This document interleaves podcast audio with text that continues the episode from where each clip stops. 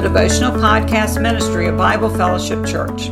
Let's Talk is designed to give you some spiritual truth to consider every day, Monday through Friday. What comes to mind when you hear the phrase back to basics? Maybe playing scales on the piano or shooting free throws on the basketball court. I remember one of my sons spending lots of time practicing something called Coerver drills in order to improve his soccer skills. Back in my days as a high school math teacher, I would often find it necessary to review basic arithmetic skills with the upper level students in order to clear up confusion about an advanced concept. A review of the basics is rarely a waste of time and often necessary in order to develop in just about any area. I was recently reminded that this is also true in the Christian life. While we may think we have advantages over the earliest Christians, with all of our technical advances and multiple translations of the Bible and commentaries and resources, the truth is, if we ignore the basics of the faith established with those earliest believers, we'll find ourselves in trouble every time. A good place to find a review of the basics of the faith is Acts 2 where we find the remarkable story of Peter preaching on the day of Pentecost. The results of that one spirit filled sermon begin to unfold in verses 37 through 42, where it says this Now, when they heard this, they were cut to the heart and said to Peter and the rest of the apostles, Brothers, what shall we do? And Peter said to them, Repent and be baptized, every one of you, in the name of Jesus Christ for the forgiveness of your sins, and you will receive the gift of the Holy Spirit. For the promise is for you and for your children and for all who are far off, everyone whom the Lord our God calls to himself. And with many other words he bore witness and continued to exhort them, saying, Save yourselves from this crooked generation. So those who received his word were baptized, and there were added that day about 3,000 souls. And they devoted themselves to the apostles' teaching and the fellowship, to the breaking of bread and the prayers. I find it so interesting that after the Pentecost crowd believed the message of salvation in Christ and were baptized, the very next verse describes them as being part of what must have been a major shift in lifestyle and devotion. According to verse 42, these new believers devoted themselves to the apostles' teaching, to the fellowship, to the breaking of bread, and the prayers.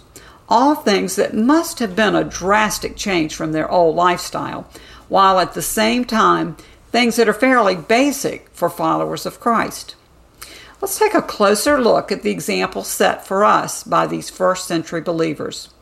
We're told that they devoted themselves to the apostles' teaching. The apostles were the ones who had spent time with Jesus personally, both before the crucifixion and during the 40 days after the resurrection. Our Bibles confirm that the apostles actively taught the things they learned from Jesus, which most certainly included the basics of salvation that is, his finished work on the cross and how that changes everything for the one who truly believes. They were devoted to the apostles' teaching, so they must have reviewed these basic lessons often. That's a good reminder for us today in the 21st century. We need to remind ourselves often of the simple gospel message, its power to transform, and the importance of not straying from this truth. According to verse 42, they were also devoted to the fellowship. The word uh, used there is koinonia. It holds a significance far greater than we generally grasp in today's context. We commonly think of fellowship as a casual conversation with an acquaintance we might have met at church. The first century understanding would look more like being involved in each other's lives and being available for one another on a level far deeper than casual. This is also a good reminder for us in our crazy busy day, which seems to often result in isolation and loneliness instead of meaningful engagement with our brothers and sisters in Christ. We also find that they were devoted to the breaking of bread. The ESV Study Bible explains that this phrase, breaking of bread, likely covers both the Lord's Supper and a larger fellowship meal. So their devotion was to more than just sharing a meal together. They were devoted to remembering on a regular basis the broken body and shed blood of Jesus. It's been pointed out that believers need only one baptism, but multiple times of coming to the Lord's table. There's something spiritually significant that happens when we remember, together with other believers, the common bond we have because of Jesus' sacrifice. This is something we should never take lightly and certainly never neglect.